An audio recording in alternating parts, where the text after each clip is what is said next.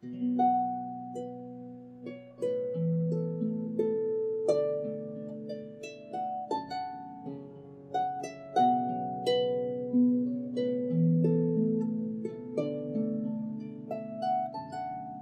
sat within a valley green. I sat there with my true love.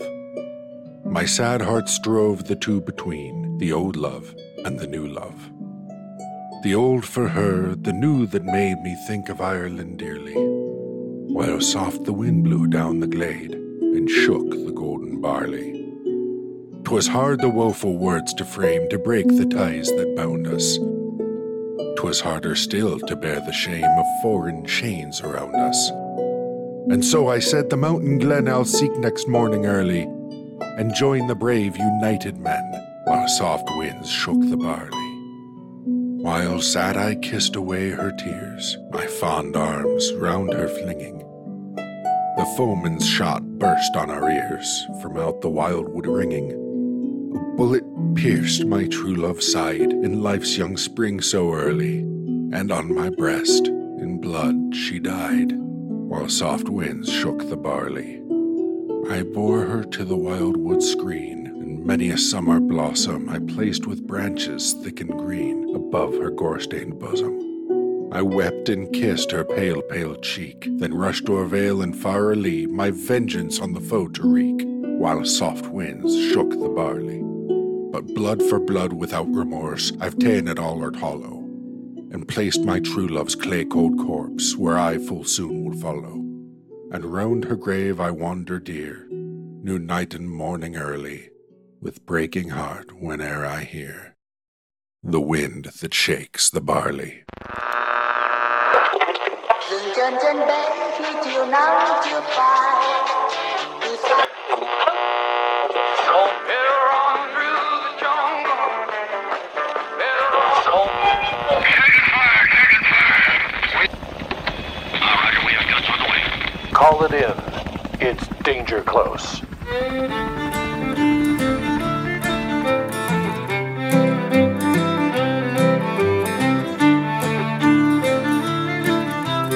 Welcome, everyone, to Danger Close, a war film podcast.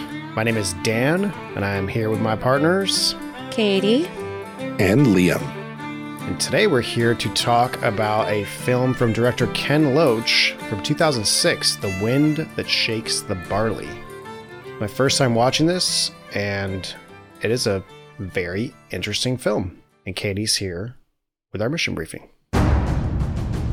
Ireland struggled for a long time to gain its independence from the British occupiers. Generation after generation has fought tooth and nail to see things change for the better. The Wind That Shakes the Barley is set during one of the pivotal moments of that struggle.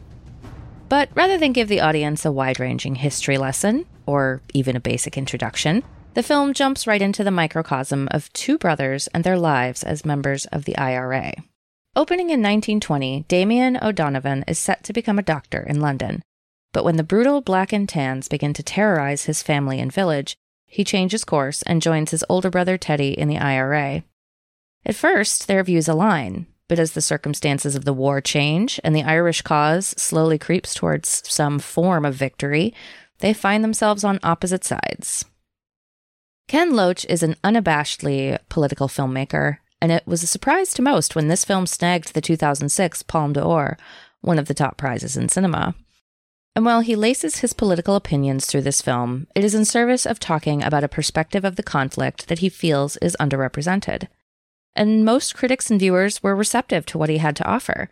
There were very few negative reviews, although there was much hullabaloo from the conservative pundits and tabloids of the British press. And almost every positive review out of the UK still mentioned the fact that the British were certainly not as bad as all that, and that the IRA was much worse. Which I didn't see a whole lot of in other reviews. The film went on to be the most successful Irish film for years, with a budget of 8 million and a box office take of 26 million. Now, I'm going to admit that I am not at all familiar with this conflict and only passingly aware of the specifics of the incredibly long history between Ireland and Britain. I felt like I should get that out of the way, so hopefully, folks are a little more forgiving, the less educated participants of today's show. So, how about you guys? What's your knowledge range on this? before Liam goes off about Irish history, I'm just going to join Katie in the ranks of basically, other than some of my ancestors coming from Ireland and Scotland, I know very little about Irish history. So I was really pleased to see what direction this film went and what it was covering because even just studying the basic history and getting acquainted with it is making me want to learn more about it. And it is a small part of me as well, even though I don't have connections with family in Ireland and all that. So, yes, my uh, Irish and Gaelic pronunciation is going to be terrible. And I know just the tip of the iceberg of this historical period, but I am very interested in talking about it. Here's a little bit of the context and the history behind what's going on in this film. Uh, thank you very much to Richard, who, on very short notice, he had less than a week, turned out some very concise and very good uh, research, allowing us to have some context on what was going on here. The film starts in 1920, pretty much right in the middle of the Irish War for Independence. But going back to the to 1800, the Act of Union unites the Kingdom of Great Britain and the Kingdom of Ireland to create the United Kingdom of Great Britain and Ireland. Irish republicanism was born after that, and, and other Irish nationalist groups rise over the next hundred years in opposition to the Act of Union, obviously because they want Irish independence. Now, the events that happened right before World War One and before what we see in this film was the, famously the Easter Rising of 1916, which was only a week. It happened from 24 to 30 April of 1916. It intensified revolutionary feelings, bolstered Sinn Féin during the intervening years, and led to many smaller incidences prior to the declaration of war with England. In the Irish general election of 1918, the Republican Sinn Féin party wins 70% of the Irish vote, which we hear talked about in the film later. These Irish members of parliament create their own Irish parliament, the Dáil, in January of 1919, and declare the existence of a new Irish republic. In September 1919, the British declare the Dáil an illegal assembly, in Ireland, as they claim, is still part of the United Kingdom. Which brings us to the time period of our film. The Irish War of Independence, also known as the Anglo Irish War or the Tan War, went from January 1919 to July 1921 and was fought between the IRA, or the Irish Republican Army, and the British forces under the Royal Irish Constabulary, RIC. This later bolstered by auxiliaries and the Black and Tans, called that because of the color of their uniforms, the majority of which were former British soldiers who had fought in World War One and we see that addressed in the film. And I'll yield the floor to Liam. okay, so I am far from. I have friends and acquaintances who have their PhDs in this shit. I am not that. Let me put it mildly. But you are right 50% of the time. No, I know 50% of everything. Well, that's right. percent of everything. That's even better. In this particular arena, I'd say I probably know closer to like 60% of everything. It's pretty impressive. But it, it is. It is. No, it's, you know, that being said, my knowledge and my perspective comes with a sharp bias that I will not even pretend to deny. And Dan, you can probably appreciate this particular dynamic because you grew up in Italy. And so there are things that are considered Italian in America that are really like Italian American kind of things as opposed to like Italian Italian kind of things, right? Sure. Mm-hmm. So I'm an Irish American, not from Ireland.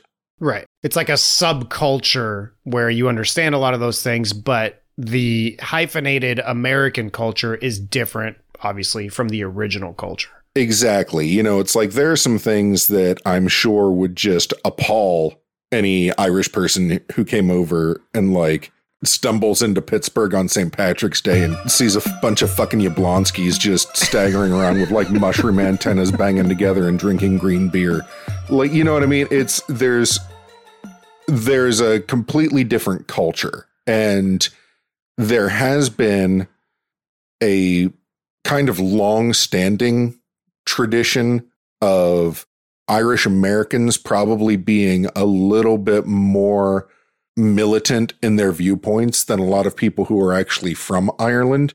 And that is viewed in different ways. One being that, like, when the IRA needed to raise money or get guns, a lot of times they looked to sympathetic Americans to do that kind of thing. But then you also have people who weren't necessarily directly involved in the conflict in Ireland that were like, dude, would you guys just fucking stop? You don't have skin in this game. Please do not send more guns over here. We don't need more guns. These are all things that I've come to understand and appreciate as I've grown up. But I also grew up with like one of my all time favorite albums being the Wolfe Tones Rifles of the IRA.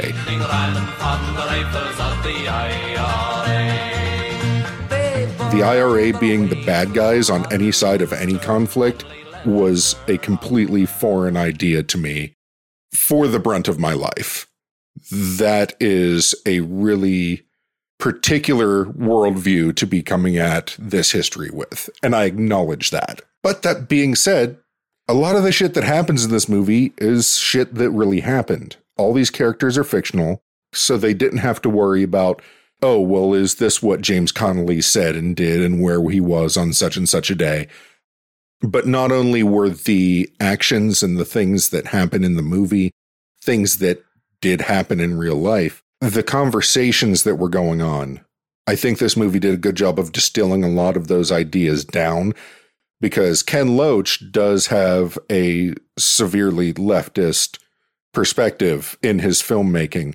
And this is, if you don't know a lot of the history about it, it might seem out of place, but it isn't out of place here because there was a huge socialist sentiment that ran through a lot of the the Irish rebels. As was very common in the 20s all across the globe. The 20s Yeah. were the time of socialism. and it was strongly prevalent. Um, so it's not something that anybody should be surprised to hear these conversations being had back in the 1920s in Ireland among these people who are fighting the same enemy, but with different methods or end goals in mind. Yes, there is a very pivotal scene about halfway through this film that I think will illustrate that when we get to it. Yeah, I want to hear what Katie has to say. Let me just quickly respond to a couple of things that Liam said. One, in terms of trying to connect this to culture that I am familiar with, I will say, and I'll be very clear from the beginning, when you mentioned sort of like Irish American versus Irish, Italian American versus Italian, the first thing that comes to mind in terms of the different perspective here is the way the mafia can be viewed by Italian Americans uh, in the States versus in Italy. And this is not to make a comparison between the IRA and the mafia. That's not what I'm saying. What I'm saying is you can romanticize something when it's very far away from you and buildings aren't blowing up in your neighborhood and you're not watching women and children die in your streets. I think that there's a detachment there and it's very easy to be idealistic. So, using the mafia example, you know, The Godfather and a lot of other films like that really romanticize the idea of, especially the Italian American mafia, where, you know, from a certain perspective, when you see corruption in the government and you see people getting rich through tax loopholes and whatever, there can be some political motivation to be like, okay, so the mafia kills some people, but they're mostly killing each other. They're finding ways to go around the government to make money.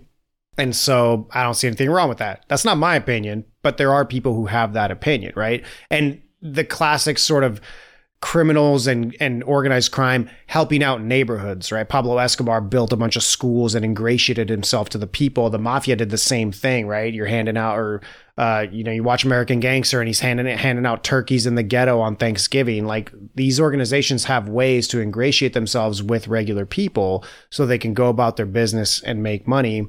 The difference is that as I often use this analogy, especially in the 70s, 80s, 90s, in like New York in the Italian American mafia, if some if they were putting a hit on someone, they walk into the restaurant, they shoot the person and they walk out. Shocking and tragic, but there's not a that much collateral damage.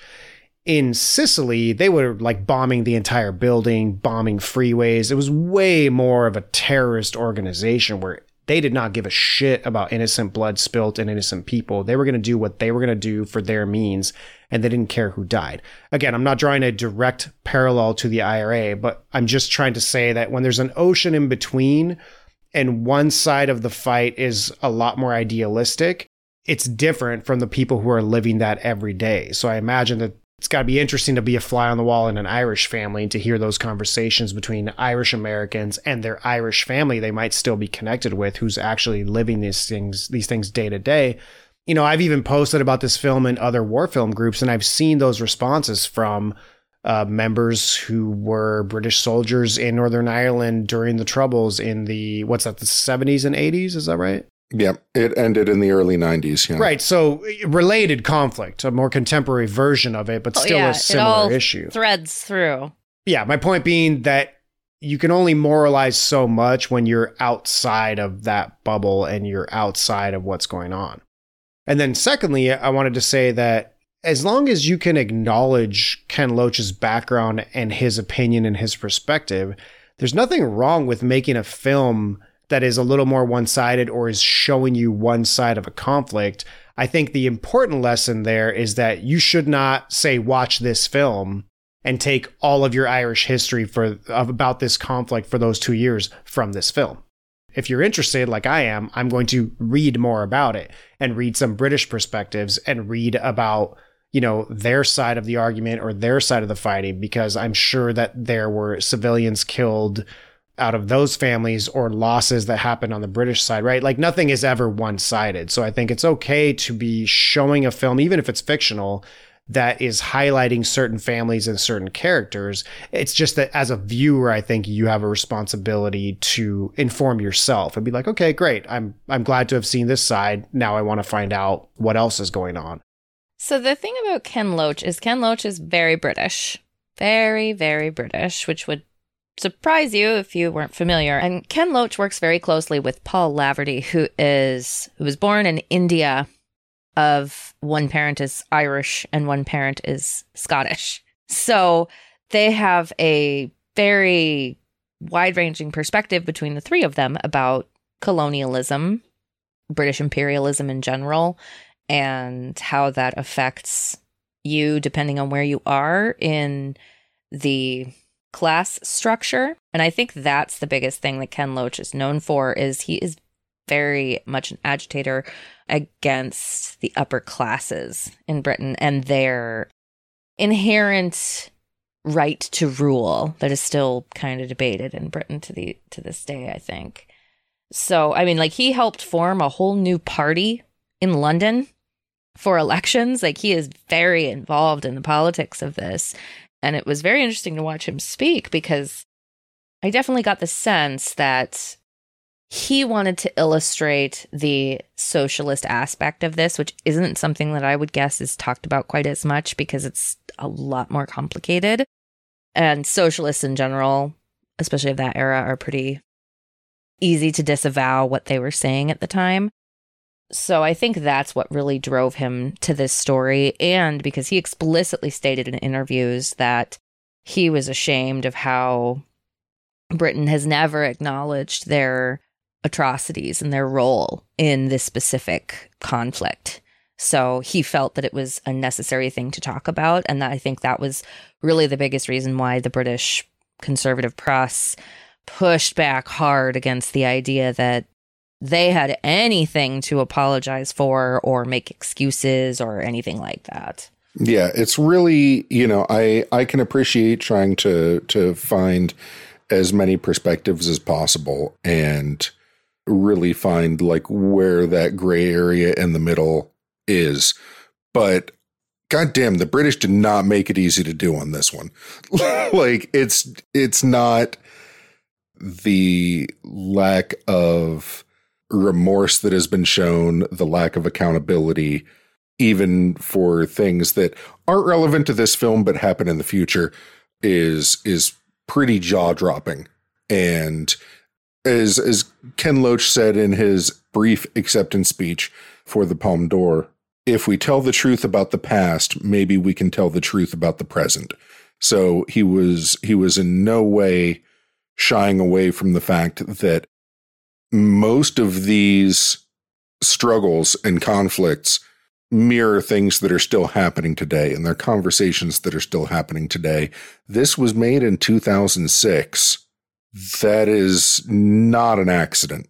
No, and in the interviews I saw, he does make allusions. I didn't see him make any outright like one for one racist statement type things, but he makes allusions to the current conflict, which in this during when this movie was released would have been the Iraq War. Well, Iraq and Afghanistan. Yes, Both, yeah. Britain and the Irish participated in the Iraq War. I didn't think there was quite a big a presence in Afghanistan. Uh, yeah, I don't know the answer to that. I imagine they participated uh, just as part of coalition forces, etc. I- I'm sure we have a listener who was involved, so they can probably call in and correct us. I also want to go back to this point that we brought up before that there's a difference between sort of judging the morality of troops on the ground, a specific soldier, a specific unit, and the overarching politics of that entire government, that particular, you know, company in the army or that particular region. And so it's difficult, right? Because we're talking about a huge picture here. Now, this is still when Britain was a huge colonial power, which diminished after World War II. Yes. Yeah, this was the very the last of the hurrahs for them because Right. everybody started to rise up after this. Well, and they talk about that in the movie when they they talk about how Ireland is a very small speck on their map, but if they lose Ireland, then what does that mean for their colonies in India and in Africa? And it's the precedent. What precedent is this setting for the rest of their colonies? Right. And, and I mean, I think there's a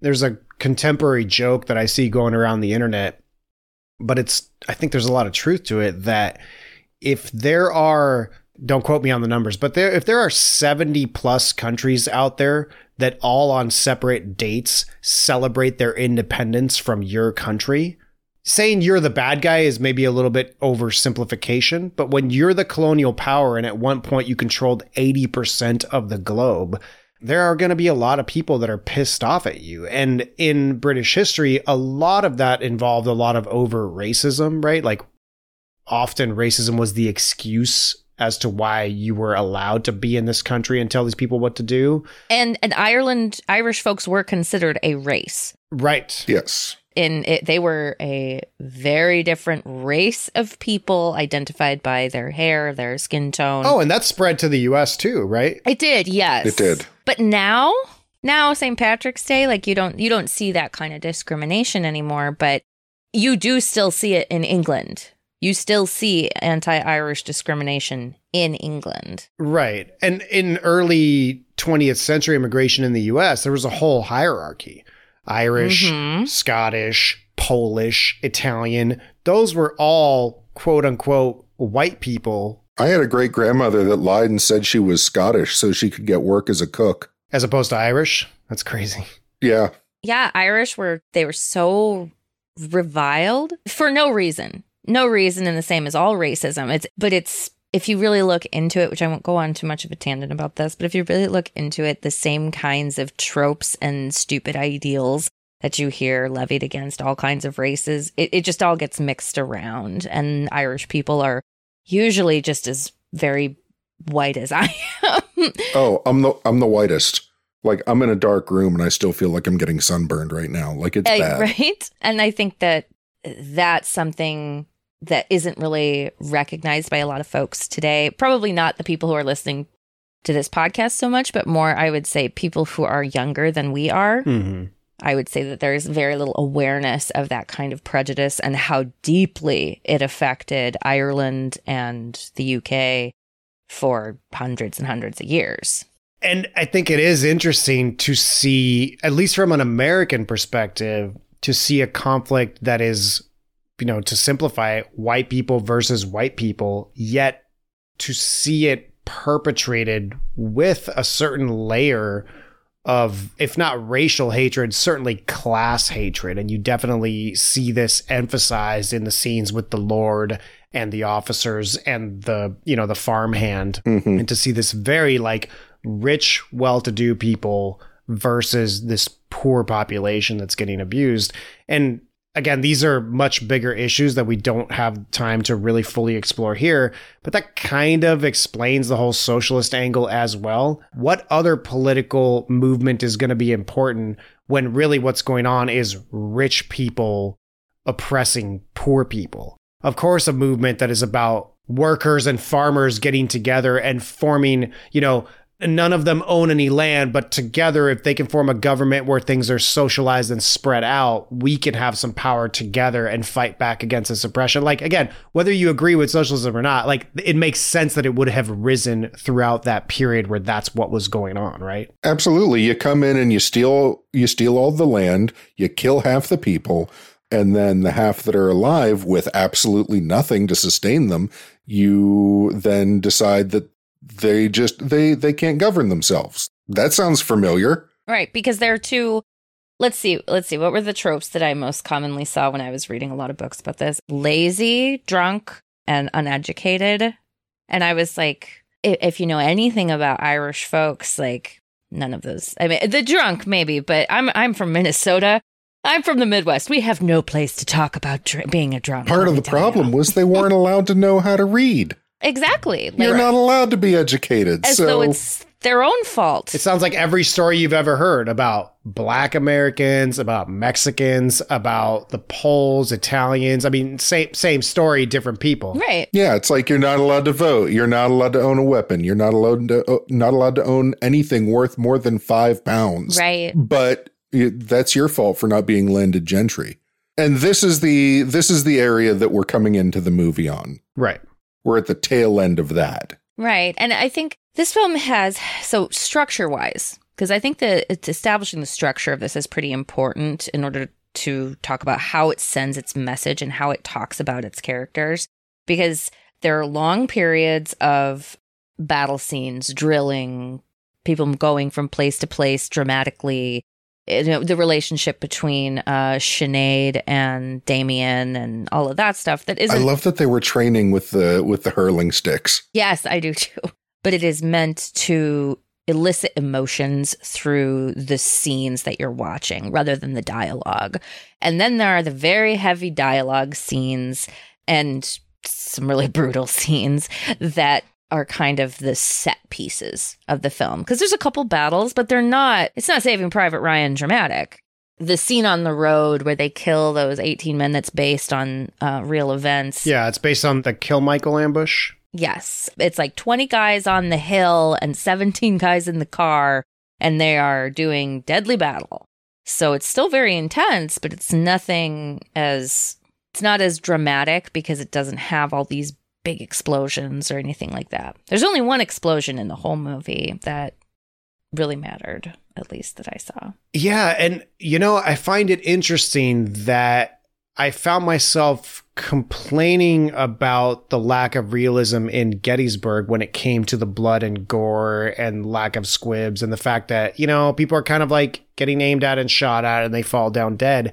That actually happens a lot in this film and from a lot closer up. Yet, for some reason, this film feels realistic because man, I don't know. I have a hard time even explaining this, and I'm not trying to make excuses because I'm not trying to have a double standard between this and Gettysburg, for example.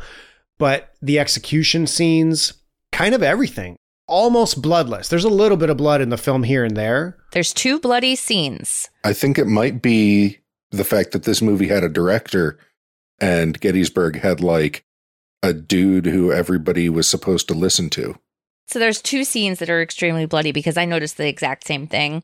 There's the scene in the very beginning, which I think is one of the obviously one of the biggest pivotal moments of the movie when um when Mihal is executed for refusing to speak English to give his name. Mm-hmm. When they show his body, it is very bloody. Like when the black and tans come out of the chicken coop, their hands are all bloody. Oh man. And then there is the scene with Sinead where they are shearing her head Violently shearing her hair horrifically. off. Yeah. Just horrifically to the point where I was like, oh no, she's not going to be able to grow hair on some parts of her head anymore. They like partially scalped her from how brutal it looks. And I, I was like, head wounds bleed a lot. It's probably okay.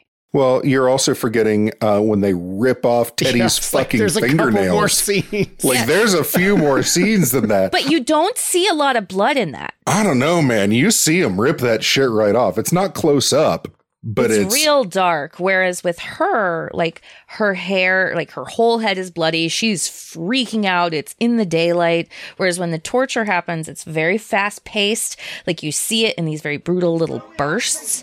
But then it will go to the men in the um, in the cell doing their singing and trying to cope with the listening to the torture and stuff.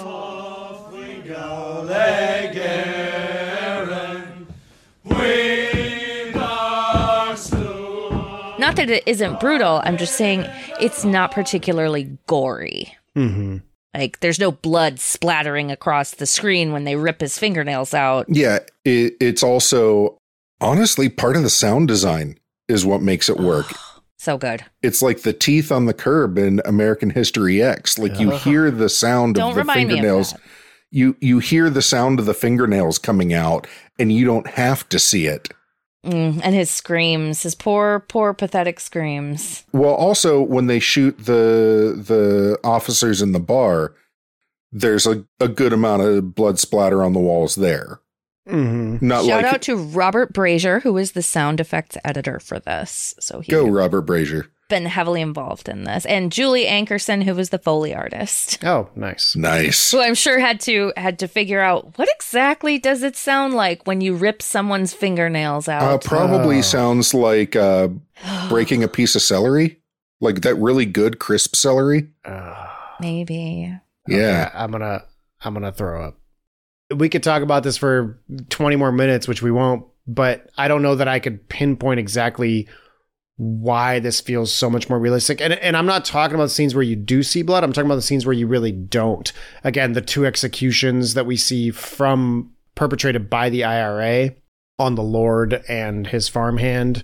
And yeah, it's just yeah, some of the beating, some of the torture show blood, but there's something about the drama and the camera angles, the way it's blocked, the foley, just everything around it is done so well that you buy it. And I think there's something and and it's very rarely anonymous. It feels purposeful. Mhm. In the very end scene where spoiler alert for those who haven't watched it, where Damien gets executed by a firing squad, like there's no blood in that scene. Mhm, Although there definitely would have been had we had they actually done it. There's enough emotion on Cillian Murphy's face right. Right before it happens and then we see his brother reacting to it and the guards around them like reacting to his brother's crying and all of that so it's it's not necessary but Well, it's not just the. the- It, I mean, it is the acting going on around it. Like it's it's sort of the whole package, but it's also particularly in that scene the fucking horrifying way that he falls down. hmm It's the follow through, where Yeah. you you know what I mean. Like it's they. A lot of these deaths are really sold on like how people are landing. that's true like with Chris in the beginning Yeah. Ugh. And when Damien falls, he's still got his hands tied behind the pole. And so he just sort of like drops down and is like leaning forward at this angle that had to be excruciating for Cillian Murphy to hold. right I can't believe he didn't dislocate his shoulder And then when he lets him, when he goes to untie him, and like the one hand doesn't get fully untied, so it just sort of like stays there and he slumps over to the ground. That fucking dude's dead. Anybody alive would complain about that. I think you guys are onto something. I think it's a combination of the barrier between life and death. So, not this, again, old sort of cowboys shooting at people falling down and screaming type thing, but this actual, this person just went from being alive to com- being a completely limp, lifeless thing. I think that was sold really well. And then I think if I had to use another word to describe it as I'm trying to put my finger on this, I think it's that everything in this movie is intimate.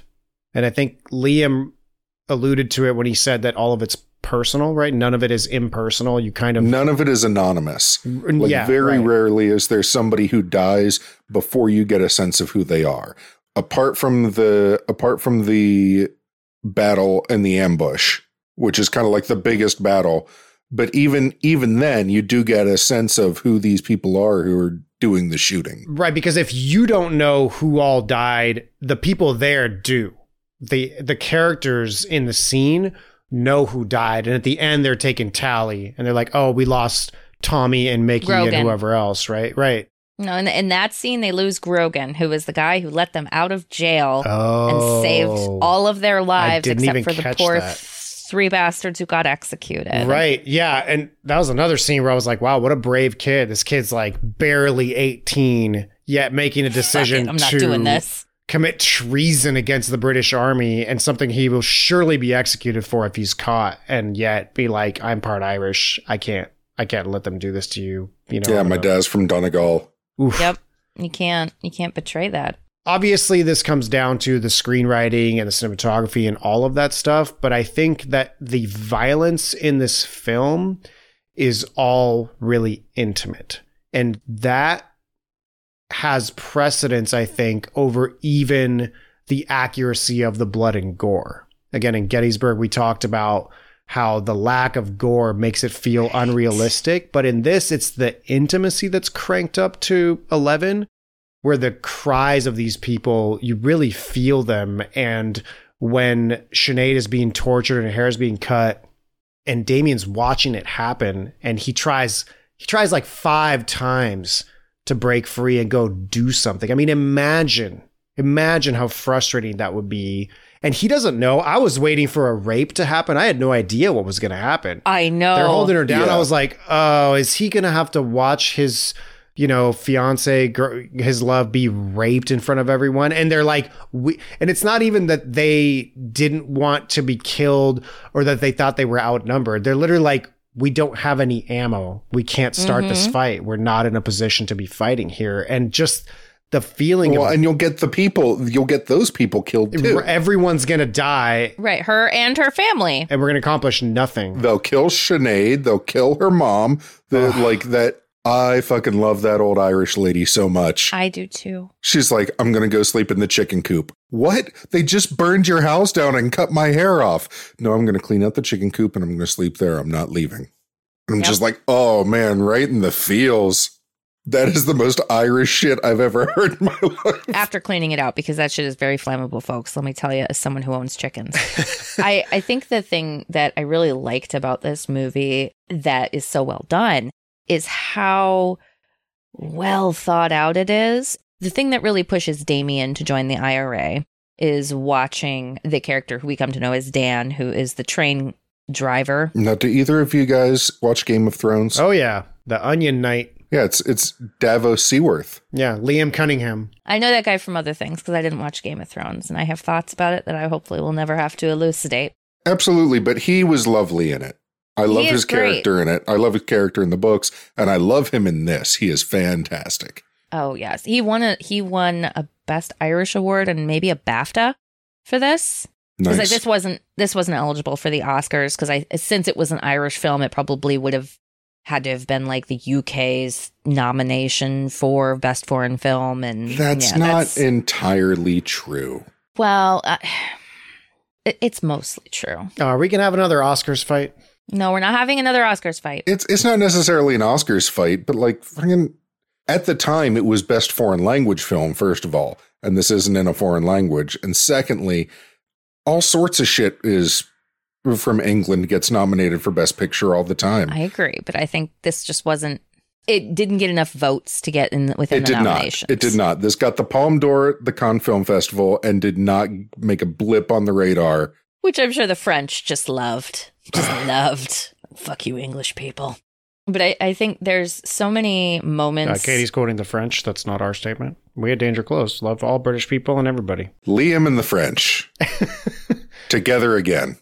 there's these moments in the film that manage to feel like two halves of a story, and they don't feel that way until that final moment. Like, for instance, when Damien executes Chris Riley. And because that kid, And Lord You know. Foggy Bottom. I didn't give a shit about that guy. Fuck that guy. I loved seeing him die. I mean, is that I, weird? I was like, I'm clapping. Golf clap for how good he she was did that. he was almost the exact same character as uh, his character in V for Vendetta. Hmm. Yeah. Oh, And fuck that right, he guy, too. that. Oh my He, God. he's a great fuck that guy. Right. Yes. you see Cillian Murphy go through this this horrible moment. And it's not like the moment just happens. It is discussed between all the men. They get that message saying execute the traitors and the spies. And oh well that doesn't mean Chris. He's just a lad. Like what no, we're not doing that. And other people are like, mm, he knew what he did. He knew what he did. And as people who watched that kid get interrogated and they're threatening his mother and all of that, it's like, oh, you really get to feel the weight that's on Cillian Murphy because we don't find out until afterwards that how close the two were and how, you know, Chris's mother had fed him and they had hung out together a lot. Mhm. But just that moment of seeing this very vulnerable young man be manipulated and f- almost forced into giving up the information. And then we get to watch Cillian Murphy go through the struggle of like, guess I'm going to shoot you. I love the so a, a couple of things that I that I enjoy about this, just because of like their bleak Irish stoicism, is like, Oh, do you have your letters? Yes. yes. Oh, I like. There's something about that that's just like, uh, I love very much. Oh my god! And when and when it's Chris, right? Chris Riley. Yeah, Chris Riley. When I Chris- didn't know what to write. When Chris goes, no, I think he didn't he say I don't know how to write and my mother doesn't know how to read. He said, I wouldn't know what to write, and my mother doesn't know how to read. He's like, just tell her I love her and tell her where I'm buried. Oof. And that's what drives Cillian Murphy to go. And as we learn when he relays the story, walk six hours to that kid's mom's house immediately after shooting him and explain it to him, then walk six hours back. And with the mother. She just says, Take me to my son. yeah, who refuses to say anything to him except, you know, don't ever show me your face again. And there's a you realize that for Cillian Murphy, for for Damien, something has been lost. He has committed to this cause in a way that's. I'm just going to go out on a limb here and say it's not healthy, and and probably going to hurt him in the future. And then There may be consequences for some of there these things. There may be and then but here's here's the thing is it's not him who gave that order. It was his brother who gave that order. And you see a brief moment between him and his brother later where he's like hey you did that. Sorry. Ugh, that must have sucked. And then his brother teddy is forced to not forced but he at least has enough dignity to give the the execution order for for Damien. Not just the order, like fucking counts him out. And for me at least, and maybe I'm maybe I'm the only one who saw it, it felt like there is a certain sense that Damien was driven to this through the influence of his older brother and that Teddy was more than willing to use him for whatever he could and then expect him to toe the line regardless. Meaning okay now give up your fellow soldiers at the end. Now betray everything that you've worked for I think the this is a conflict that you see in a lot of revolutionary settings. civil war settings in particular. Yes, Civil War settings, but not only that, but like the revolutionary settings where you have like the charismatic go getter and the thinker. And the thinker is always going to overanalyze things. Like this is like the the uh, Stalin Trotsky kind of dynamic, right? Where it's like, Right. like that dude's not gonna. He thinks too much, like way too much, and it's just not good for success. So if he doesn't stop doing what he's doing, somebody's going to have to stop him from doing what he's doing. That was the kind of dynamic that I was seeing there. Yeah, and I think the other thing that we're seeing that sort of solidifies by the end of the film is that to Teddy, the end justifies the means, and he's the pragmatist between the two. He has his ideals, and he loves Ireland, and he wants the country to be free of, he wants it to be independent from the British. But when later the truce is signed and Teddy supports it and then and joins the Free State Army, that's when, of course, you see the biggest split bet- between the two brothers and those factions. But Damien staying with the IRA is a matter of principle and idealism, where he says, no, right? Like th- what's going on behind the scenes is no concessions to the British. We want them off of our land and out of our country, and we want to be independent as a nation without ifs, ands, and buts. And that's the split that you see. I would say that's that's half of the split because the the the split between the you know you're capitulating to the British is one thing, but the beginning of the crack between the two of them is during the trial with the widow, hmm Mm-hmm. where Which I fucking love that scene. That Oh, judge that- was a boss.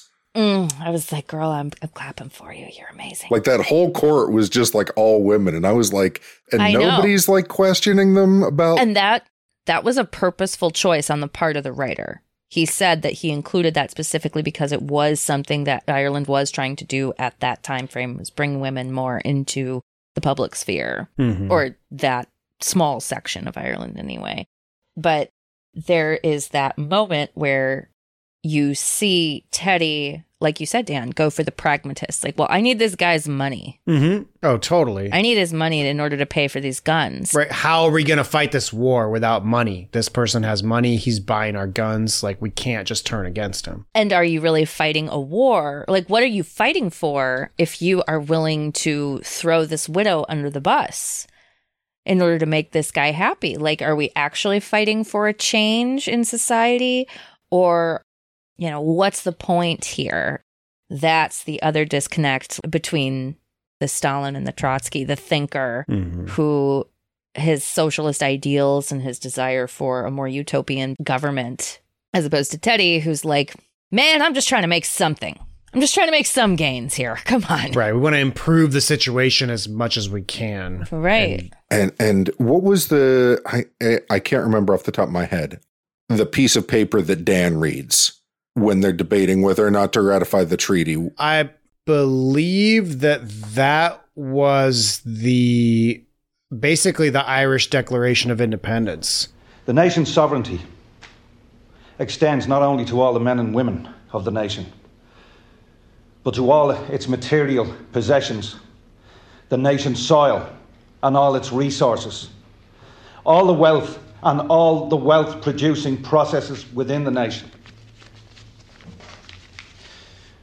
That means all of us here and all of us in this country own every bit of this It wasn't exactly because it was there was a, a part in it where it said if the the line that stuck out to me might have been him editorializing, Mm-hmm. kind of uh, summing up his point, or he might have been reading from the the text. But the the line that he that he says is, and it's this was him editorializing. This is not in the direct quote, but it says If we ratify this treaty, all we're changing is the accents of the powerful and the colour of the flag. was was were you fighting to get the British out of Ireland, or were you looking to replace them with something better, or was it going to be a system that still, by and large, functioned the same? Right. Meaning favors the rich at the expense of the poor. Yes, Right. The quote that I thought encompassed that was So we'll paint the town Republican green, but underneath we're still the same as the English. Is that No, we're not the same as the English. We are if we We're not that. better than painting it fucking red anyway. which again displays that pragmatism. It's like one side wants the killing to stop, even if that means having the British still in charge or having a puppet Irish government in charge. But if it can bring peace, they're okay with that for now. Versus the IRA side, which is absolutely like, what's the point of that? We need to get the British out of our country. I think there, there's several conversations like this that happen throughout the film, but that is where this schism is. That's kind of the crux of it between the 2 Mhm. brothers because they're very much on opposite sides and their sides coalesce in the beginning of the film, but even from the beginning, they are fundamentally fighting for Irish independence for different reasons. Yeah, and I find it interesting. I didn't think about this until we started talking about it that Damien's initial willingness to stick to the plan and to the program and to listen to his brother results in him executing Chris Riley for giving people up. And then at the end of the film, he ends up being executed indirectly at the hands of his brother for refusing to give people up. He has sort of made that change into a more extreme form of idealism. And yet the end result is basically an an Irishman being killed. You know, like the, it Mhm. just happened. In that case, he was sacrificing his life as opposed to sacrificing someone else's life, but the end result was the same. I don't know. I, I think that kind of paints a little bit of the futility of war and conflict in in general. there are a lot of similarities, especially when it comes to Teddy coming back to tell Sinead that he's just had Damien killed. Oh my god, that end scene, Jesus. Yeah, and you're right. I think there are a lot of parallels being drawn very specifically and on purpose. And I think we should talk about the scene, but the scene where Damien's being interrogated and he yells at the British lieutenant, you know, he yells at the lieutenant, get out of my country. And Sinead's last words to Teddy are, get off my land. And while she's wailing about Damien's death, you can see the burned out windows of her house and the destruction that's been wreaked upon her land. And you see the guilt on Teddy's face. And man, what I mean, what an ending. As he sadly wrestles with that fucking 200 year old kickstand on that ancient ass motorcycle. Was it really for the 1920s? That's probably a pretty new motorcycle.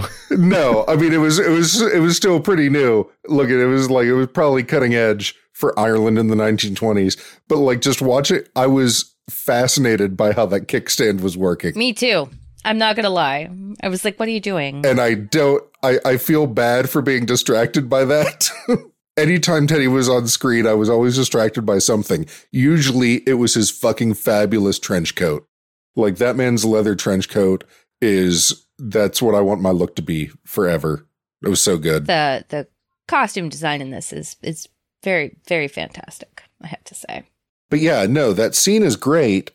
And there are a couple of things that are said throughout the film that also like resonated with me knowing a lot of the the future history that was to come. yeah, I feel like the tagline to this film could have been "Get off my land!" exclamation point. Yeah, it- well, and also like in the, when you get into the troubles, that's when probably some of the most famous. uh, When you think of the Irish hunger strikers, you think of H Block, uh, the the prisoners who were demanding to be treated as political prisoners, were in prison and went on hunger strike.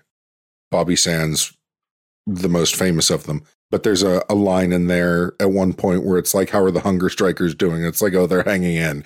you know, and I'm just like, wow, this is like, there's a lot going on here. And then when he's brought in to be interrogated by by the lieutenant, and the first thing he says is, "I demand to be treated like a political prisoner." These are these are the kind of demands and the recognition that they had been making in this conflict from the beginning. That scene is just incredible. I don't know if this is like what you guys always talk about Aaron Sorkin is trying to do, you know, with the sort of quick banter, but I just thought from a screen if we want to talk cinema for a second, from a screenwriting and of course the delivery of the actors, but really the writing of this dialogue could not have been done any better in my opinion because I think it's realistic while illustrating the historicity of the moment and the history of the contemporary time that they're in, while also making you feel some sympathy for both sides, at least in that moment. I felt bad for that dude. For the lieutenant as well, right? Yeah, I felt For like both of them. he's like, I don't have any answers for your questions. You're smarter than I am. Let me go get my boss to punch you in the face. So this is after Damien is first captured in the ambush and he's thrown in with the lieutenant who's unnamed, but the British lieutenant is interrogating him. They're trying to get his name. What's your name? Um, I'm a member of the Irish Republican Army, and I demand to be treated as a political prisoner. No, you're not. You're a murdering gangster who shoots young men in the back. No, you're wrong. I'm a Democrat, In the last election, Sinn Féin won 73 seats out of a possible 105. Our mandate for an Irish Republic completely separate from Great Britain. A democratic decision. Listen, that is not my responsibility. I'm just a soldier sent by my government. Your government, which suppresses our parliament, which bans our paper, your presence here is a crime, a foreign occupation. You tell me what I'm supposed to do as a Democrat. Turn the other cheek for another 700 years. Is That is not my responsibility. Get out of my country. What is your name? Get out of my country. Not a bob cutter. Show me your hands. Show me your fucking hands. What are you gonna do? What are you gonna do? Pull my fingernails off, is that it? You fucking will expect. These men fought to the Somme, up to their necks in vomit, in filthy trenches, while their friends got blown apart in front of their eyes. Sort him out! And then he leaves the room and sends in his henchmen to to beat him up. I think was his boss. It was his superior. It was the the other guy. No, it was like a sergeant. I no, thought no. it was the guy who was No, like he was in ripping out the fingernails. Right, but that guy's not in charge. The guy ripping out fingernails isn't an officer. He's like a Well, sergeant. fair. Yeah, yeah. No, the lieutenant's in charge of those guys, but he's had it trying to apply logic and reason, and he's like, you know, you sort him out, beat his ass, whatever. The back and forth there showed both the idealism and the frustration of both those characters. The line between realism and good dialogue was drawn really, really fairly there. I don't know what I want to hear what you guys think from a cinematic perspective, but that's that's my favorite scene in the film. I would be willing to bet that the probable reality is of a lot of those British soldiers, especially the ones who were pulled after being in World War One, is like, why the fuck are we here? What are we even doing here? This isn't my problem. And there's a lot of rage and how dare you? Look at what britain has done to keep the world safe in world war one type attitude going on here. Right. and there's a lot of complete lack of understanding for or or grace or forgiveness for either side. And therefore him telling Damien that means nothing. Okay good for you. I've watched you know horrible things happen to people i love perpetrated entirely by your people. That i think is one of the strongest scenes in the film because it acknowledges what the British soldiers were bringing over to this, which does not excuse their terrible behavior in any way, shape, or form, but it provides a better window into what was going on. Gives us a wider perspective, I think. And I, I forgot to mention earlier, in terms of authenticity and realism, that all but two of the Irish actors in this film are not just Irish, but from County Cork. So from the actual area that is depicted, which I'm assuming an Irishman can actually hear the difference in their accents the way you can in Britain and other places in Europe. Yes. And then all of the British soldiers are played by ex British Army soldiers. They were told not to overplay it, but act as they would if searching or interrogating insurgents. And man, I don't think I read that before I saw the scenes, but there was just something about it that made me think so much about US involvement in Afghanistan and and sort of the rage of civilians having their houses destroyed, especially with the recent drone strike that we had in Kabul that, you know, annihilated an entire extended family.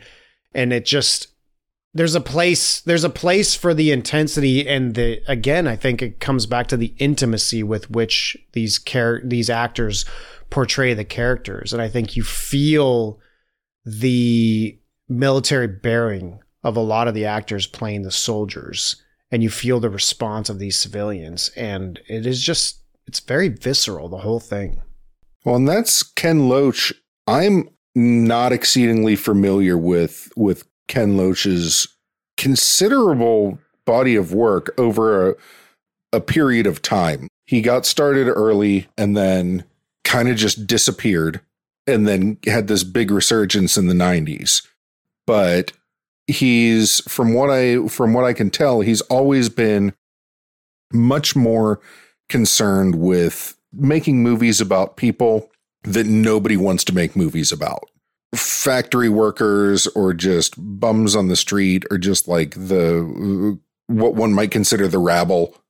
Those are the stories that he likes to tell. which is interesting that like people as big as Eamon de Valera and in particular Michael Collins only show up as newsreel footage in this movie is not a mistake. That's like Ken Loach's thing to focus on the farmers, to focus on like a small subsection of this larger conflict that's just between these two brothers and deal with those kind of he's he's a much more intimate filmmaker handling what could be a big sweeping narrative in the hands of like a Ridley Scott. Right. Well, the, he is the only, or he's not the only. He's one of the few filmmakers to win uh, the Palme d'Or twice. Once for this, which was his first one, and then once 10 years later, or twice 10 years later for I, Daniel Blake, which is a story about, I believe they're Irish, um, an Irishman who has a heart attack. And so he can't work. He's like a factory worker or something. And so he can't work anymore. But in order to collect his dole, the government is like, well, you still have to keep looking for work. You're not disabled enough. And it's about his journey to try to get that recognized and his relationships and a bunch of other stuff. But he is very interested in exploring the small stories because I think he understands that a lot of times the small stories are what is going to interest people because we can recognize those small stories when we're talking about something like the King's Speech. It's pretty hard to empathize with that guy. The guy who is um, teaching him, you know, how to not stutter and all of this stuff. Like, not that stuttering isn't something that really affects your life. Full confession, I kind of love the King's Speech, but I'm, I'm not against the King's Speech. I'm just saying like that it it is not a film. It's not a film that touches people in the same kind of way that this does, although it tries to. But because it focuses on people in such rarefied circles and people with such an insane amount of privilege, it is not going to reach everyone in the same way as something like this will, where it's this is just a guy trying to live his life. He's trying to be a doctor. His brother is a soldier. You know, they come from farmer stock. Ken Loach, I think, tries to grip people within reality. And I think that's one of his strongest points as a director. So we've talked about the fact that Ken Loach is very political. And I think it's important for us to mention that Ken Loach has had a lot of political controversy in his career. You know, he was a big part of the labor movement for a long time. And he has some very specific opinions about Palestine and Israel. And that has resulted in some very specific reactions from various groups. And we are not here to talk about that today. Maybe in the future we'll talk about Israel and Palestine, but we did just want to acknowledge that he can be a controversial figure because of his beliefs and statements and all of that. Yeah, not not a neutral bystander. No, no, not at all. Not at all. And Ken Loach would say the same thing himself. Right. even in in the interviews I watched with him about this. But I think it's important to talk about this movie regardless because I think in this Ken Loach really does have some nuanced things to say about about Ireland and Britain and the Civil War and all of that that's going on. So regardless of how you may feel about him personally, we felt it was important to discuss his film because we think it's a really great opportunity to talk about those particular aspects of British and Irish history.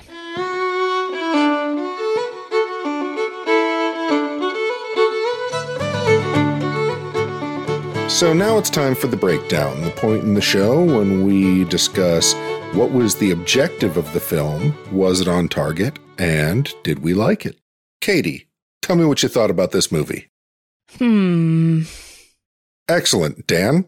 I think the objective with this one is fairly obvious. I think Ken Loach is really trying to give a different perspective on, you know, the Irish War for Independence, on Irish Civil War in particular, on what it was like to be just an average person experiencing British rule and really dig into those conflicts.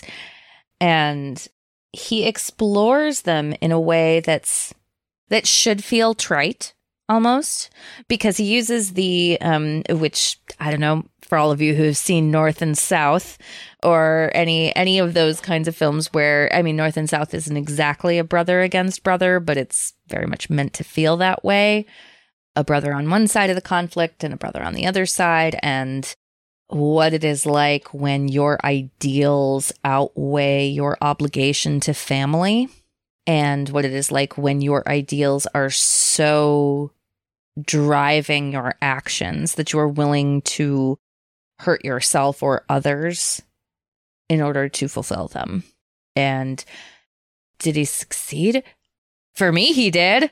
For me, this movie works really great. And we didn't get a whole lot of chance to talk about the acting in this. So here is my moment to say that Cillian Murphy is perfection in this role, both emotionally acting wise, his facial expressions, his physicality, everything about him is so great. And he is, he's very sexy in this film. Oh. despite his role. Dan, don't act like you didn't notice how sexy he was. Well, as a as a side note, I'll throw in it's one of the things that always throws me off about Inception. And I don't give a fuck about people's height. I'm Italian. I'm lucky to be 5'10. Like I'm tall for an Italian. My dad's 5'7, you know, like we don't have those big old Oh, big really? old I didn't know genes that- Italians were The. Italians, yeah, they're not they they're not Germans or Scandinavians or anything. But in Inception, you can really see how short Cillian Murphy is. I'm pretty sure he's got to be like five six because when he stands up next to a cab, his head like barely clears the cab. And In this, he looks super tall. well, in this, he just looks normal. Like the rest of the Irish folks around him seem to be of similar proportions. So he's like, he looks like a normal sized dude. But for like an American, I think Cillian Murphy's compared to an average American, he's pretty small. And on the other side of this, you have Padraic Delaney, who plays his brother Teddy, who is earnest and stolid and forthright. And he is obviously so invested in making something better through a pragmatist viewpoint that it seems easy for him to lose sight of what is this costing? How far are you willing to go to achieve your dream of Irish independence? And does this really qualify as Irish independence? And my favorite performance in this, other than Cillian Murphy, is definitely Orla Fitzgerald as Sinead.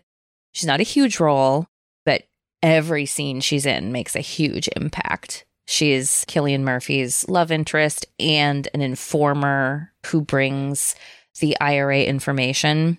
And she is portrayed as just as brave, just as invested, and just as uh, dedicated to achieving Irish independence. And I really, really enjoyed that part. For me, the film really hits its objective.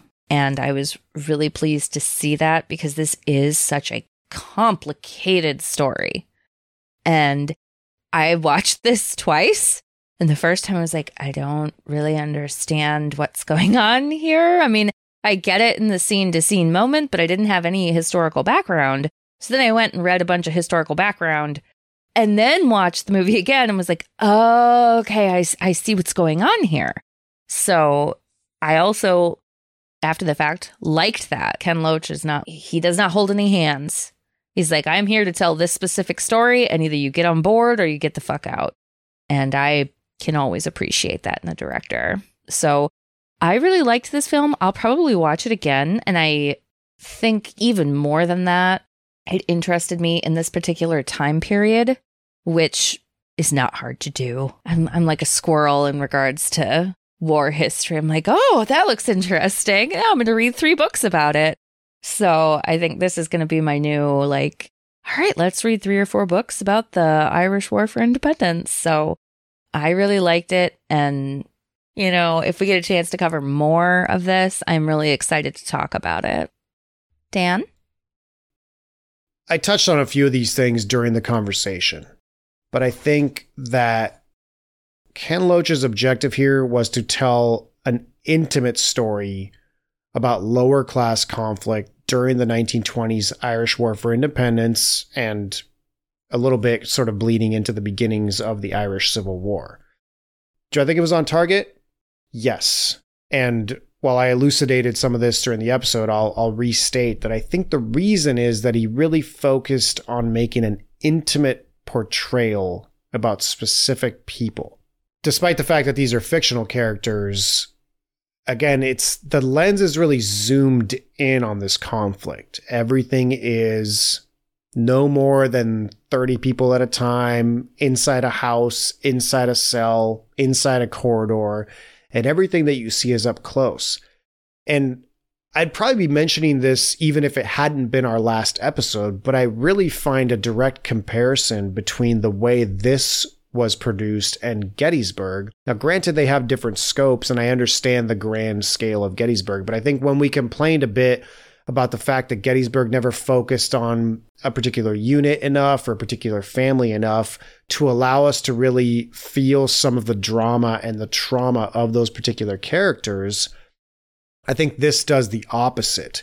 You don't get this overarching bird's eye view of this war. You never really see politicians or you know people in parliament arguing other than in the small local politics of of these Irish towns. And so that really allows you to feel what the characters are feeling and get really intimate with them. Again, it's a word I've used many times during this, but I think that was the number one strength of this film. And it worked so well that, again, some of the lack of blood, even in some of the scenes, didn't throw me off because everything felt so real and I really felt what these characters were feeling. Like Katie said, the acting was n- never over the top by the way. That entire scene that we played a clip from, it's not even overacted. It's just that it's so well written that you really feel what that lieutenant is saying to Damien and you can understand where he's coming from and you understand where Damien is coming from about the people who have died in this conflict so far, the fact that his land is being occupied, that what do you want us to do? Just lay down and take it. I mean, it, it just all feels very real. And that I think is one of the biggest successes of this film. I'm, yeah, not at all going to hide or deny Ken Loach's biases or the fact that he's really, you know, the British are the bad guys in this film and he's really painting a picture of what these Irish families went through. And I want to be really clear that you know, to some of our listeners from the UK who may have even served in the military in Northern Ireland uh, later, you know, obviously in indirect results of these conflicts later on in the 20th century. I think that this film juxtaposes well the difference between government, political, big picture ideals and what the actual people who have to fight in that war have to suffer through. What you see from these men who went through the Somme are people who, in modern parlance, would be going through a lot of PTSD from this event. I mean, they one of those initial scenes where they go where they take Mikhail into the chicken coop and bayonet him to death, most likely, and they have blood all over their hands. A lesser filmmaker would have made a bigger deal out of it and, and, and put it more in the forefront, but it happens. He's killed off camera, and then these black and tan troopers go form up kind of on the far end of the camera on the road. It's like a, a long distance shot. And even though you're looking at them from behind and to the right of them, you can see that their hands are bloody, even from that distance. And I, I'm sure that was intentional, and I really appreciated the subtlety with which that particular shot displayed that. And I think that's another microcosm and another good example of how these intimate scenes really describe the entire conflict and make you really feel what these people were going through and the rage and the anguish and the frustration that they must have been going through. So, you know, the movie is a bit one sided, but I think it's meant to be because he's trying to tell the Irish story in this film.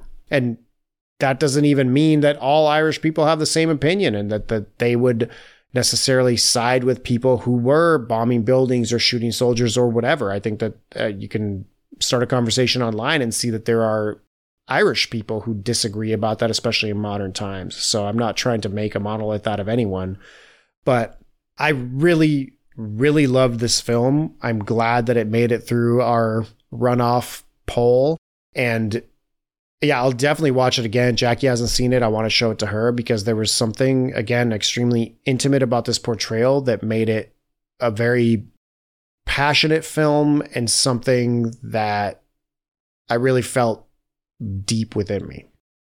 the the movie gets its title from an old Irish ballad um, that was written by the poet Robert Dwyer Joyce called "The Wind That Shakes the Barley." And I was reading about it, and it, it gets its name, and the whole idea of the barley is that around the time of the United Irishmen in 1798, around the time of Wolfe Tone's uprising, the rebels would often travel with pockets full of like barley and grain to feed themselves. But it was also usually on them when they died.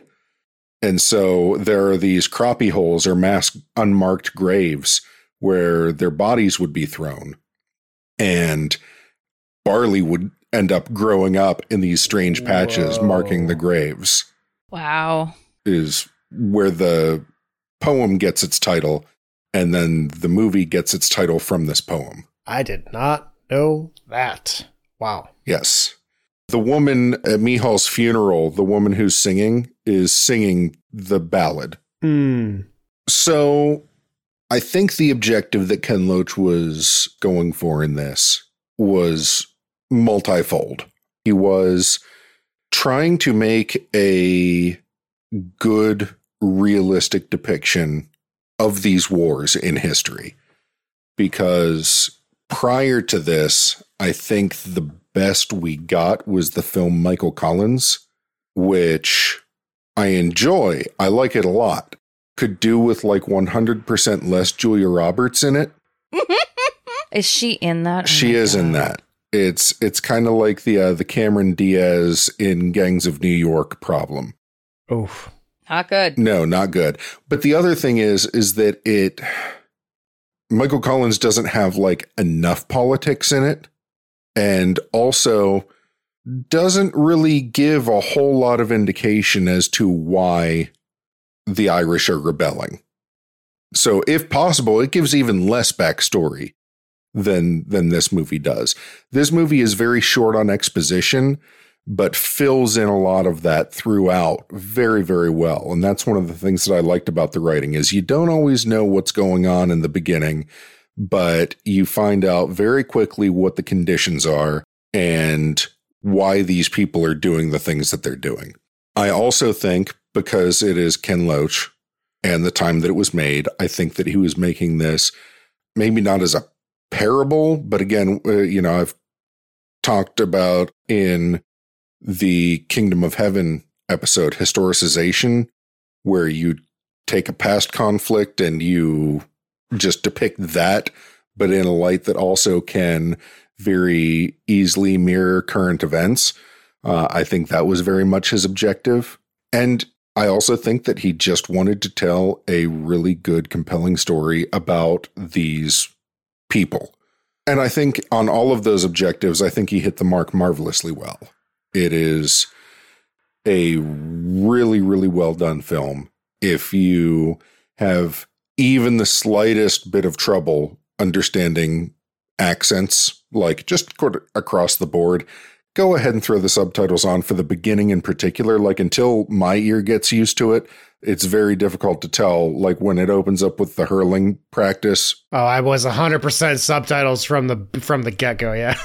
Oh man, Yeah, it, yeah, like it, it can be very difficult to understand what they're saying at first until because these are some authentic ass Cork accents. That's where they're from, right? Yep. It is a specific brogue and the the cadence is not entirely unfamiliar to me because my great grandparents came from from Cork, so my grandparents kind of talked like that. My my grandfather's folks came from uh, from Timoleague in Cork.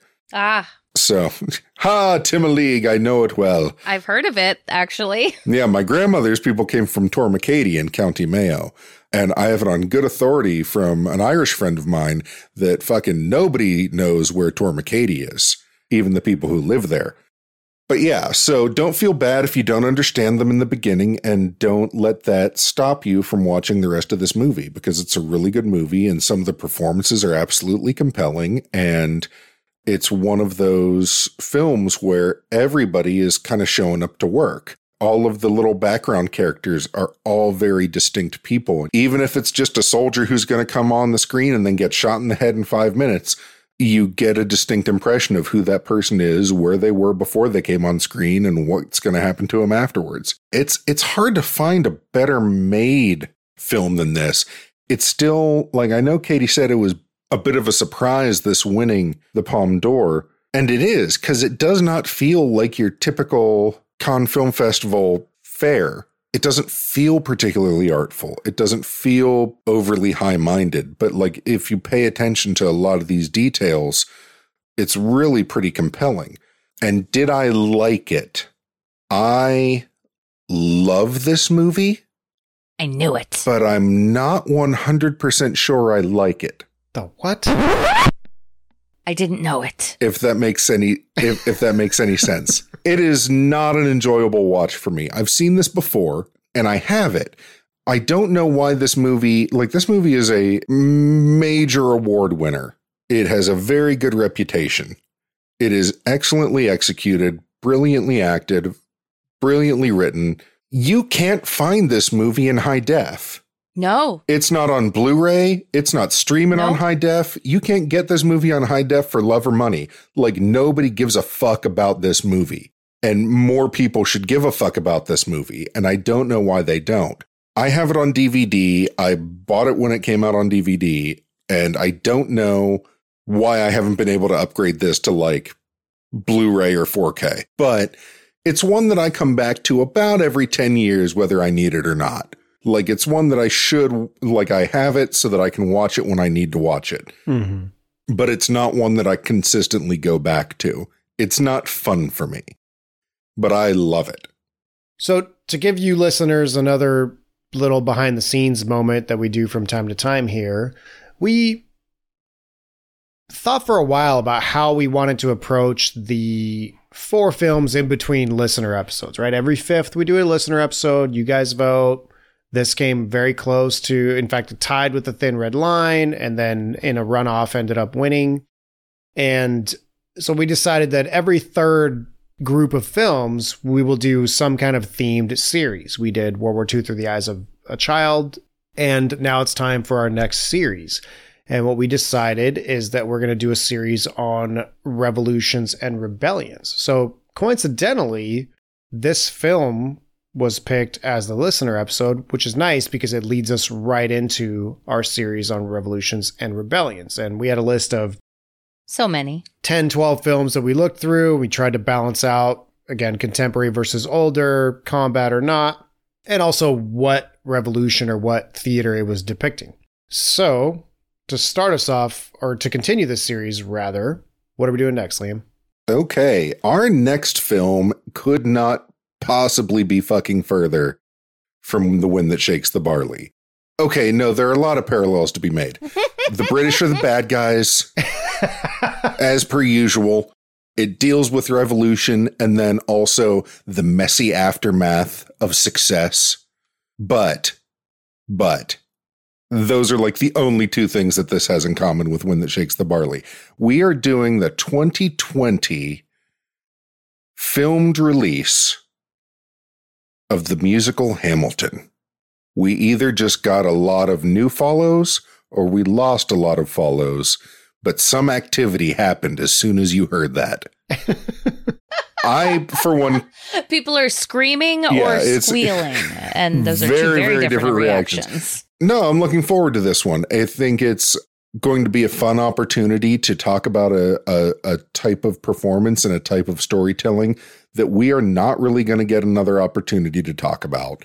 It is about the American Revolution. And yeah, it's something that's that's struck a chord with a lot of very vast amount of the population, but has also uh, kind of lost its shine since it came out. So there'll be a lot of good stuff to talk about with this. Uh, and I'm really looking forward to the discussion. I'm excited. It's on Disney Plus. It is streaming on Disney Plus. That's the only Yep. place you can watch it. So if you don't have Disney Plus, get it or borrow your friend's password.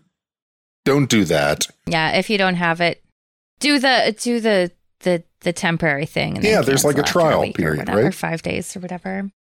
I'm excited to watch this because I'm really into musicals lately. And this last weekend, I watched back to back Cats and Cats, the movie that came out. Spit take. The the Recently. movie that was so bad it made Andrew Lloyd Webber buy a dog. The movie that has a butthole version and a non-butthole version. and the Billy Elliot stage play. So it is a filming of the stage play. I have not seen Hamilton. I tried desperately to get tickets when it was in my city, and no, no dice. It was very popular. I also think I represent a good swath of our listenership in that I am not someone who has seen nor enjoys very many musicals, and I have not seen Hamilton. But this is a first for us. And I think that being so popular and I, I know it's good, it's a good opportunity for people like us to sit down and actually watch a musical. And we're here with a theater director as well. So this is our be our first actual non-accidental no theater like actual theater production so that's good Dan said he, he's not into musicals, and Liam and I's faces both just turned to immediate. doesn't judge mean i'm not willing to watch them and How try dare you, i'm just sir. saying It's it's fine. It's fine. We'll convert that's you. fine I don't need anybody to like musicals. I mean, because I understand a lot of them suck and they're I stupid. mean, but they're like missing but- out. eh, They're missing out though. The good ones are so amazing. maybe this is your first time listening to Danger Close, a war film podcast. Welcome to the show. We have been doing a little bit of advertising on Facebook and kind of trying to do a little marketing for the show. So we have had an influx of new listeners and new people coming into the podcast discussion group. So if you're coming into the group, so welcome everybody. yeah, welcome to everyone. Hello. We're excited to talk to you guys. We're looking forward to hearing your film recommendations and your reviews of our podcast. If you listen to a few episodes and you like what we do, we do have a Patreon, which you can look up on patreon.com forward slash danger close, or you can just go to our website, www.dangerclosepod.com forward slash support is where our Patreon page is. You'll also find our blog where we put all the historical research that we do for each episode. If you are interested in reading more about the history behind the scenes of the episodes. And on our Patreon, we offer you an extra episode every month of a war adjacent, some kind of sci fi war on something. We try and describe each film There's the ongoing war on Liam. there is. We're slowly building up a repertoire. We are on six or seven films in there by the time this comes out, including Terminator 1, Terminator 2, Independence Day. Lots of fun stuff. If you want a taste of it, you can listen to our our Starship Troopers episode with Paul Salmon. We released that one for free so that everyone can kind of give it a listen. It's only four bucks a month. Come on board if you want to support the show. Thank you everyone for listening, and we'll see you on the next episode. Thank you. Slanga Fall. I was born on the Dublin street where the Lyle drums the beat, and those loving English feet they walked all over us. Oh, when me dad would come home tight, he'd invite the neighbours out with his chorus. Come out, you black and tans, come out and fight me like a man. Show your wife how you won medals down in Flanders. Tell her how the IRA made you run like hell away from the green and lovely lanes of Killeshandra. Let us hear you tell how you slandered great Parnell when you thought him well and truly persecuted. Where are the sneers and jeers that you loudly let us hear when our leaders of 16 were executed? Come out, you black and tans, come out and fight me like a man. Show your wife how you won medals down in Flanders. Tell her how the IRA made you run like hell away from the green and lovely lanes of Killis.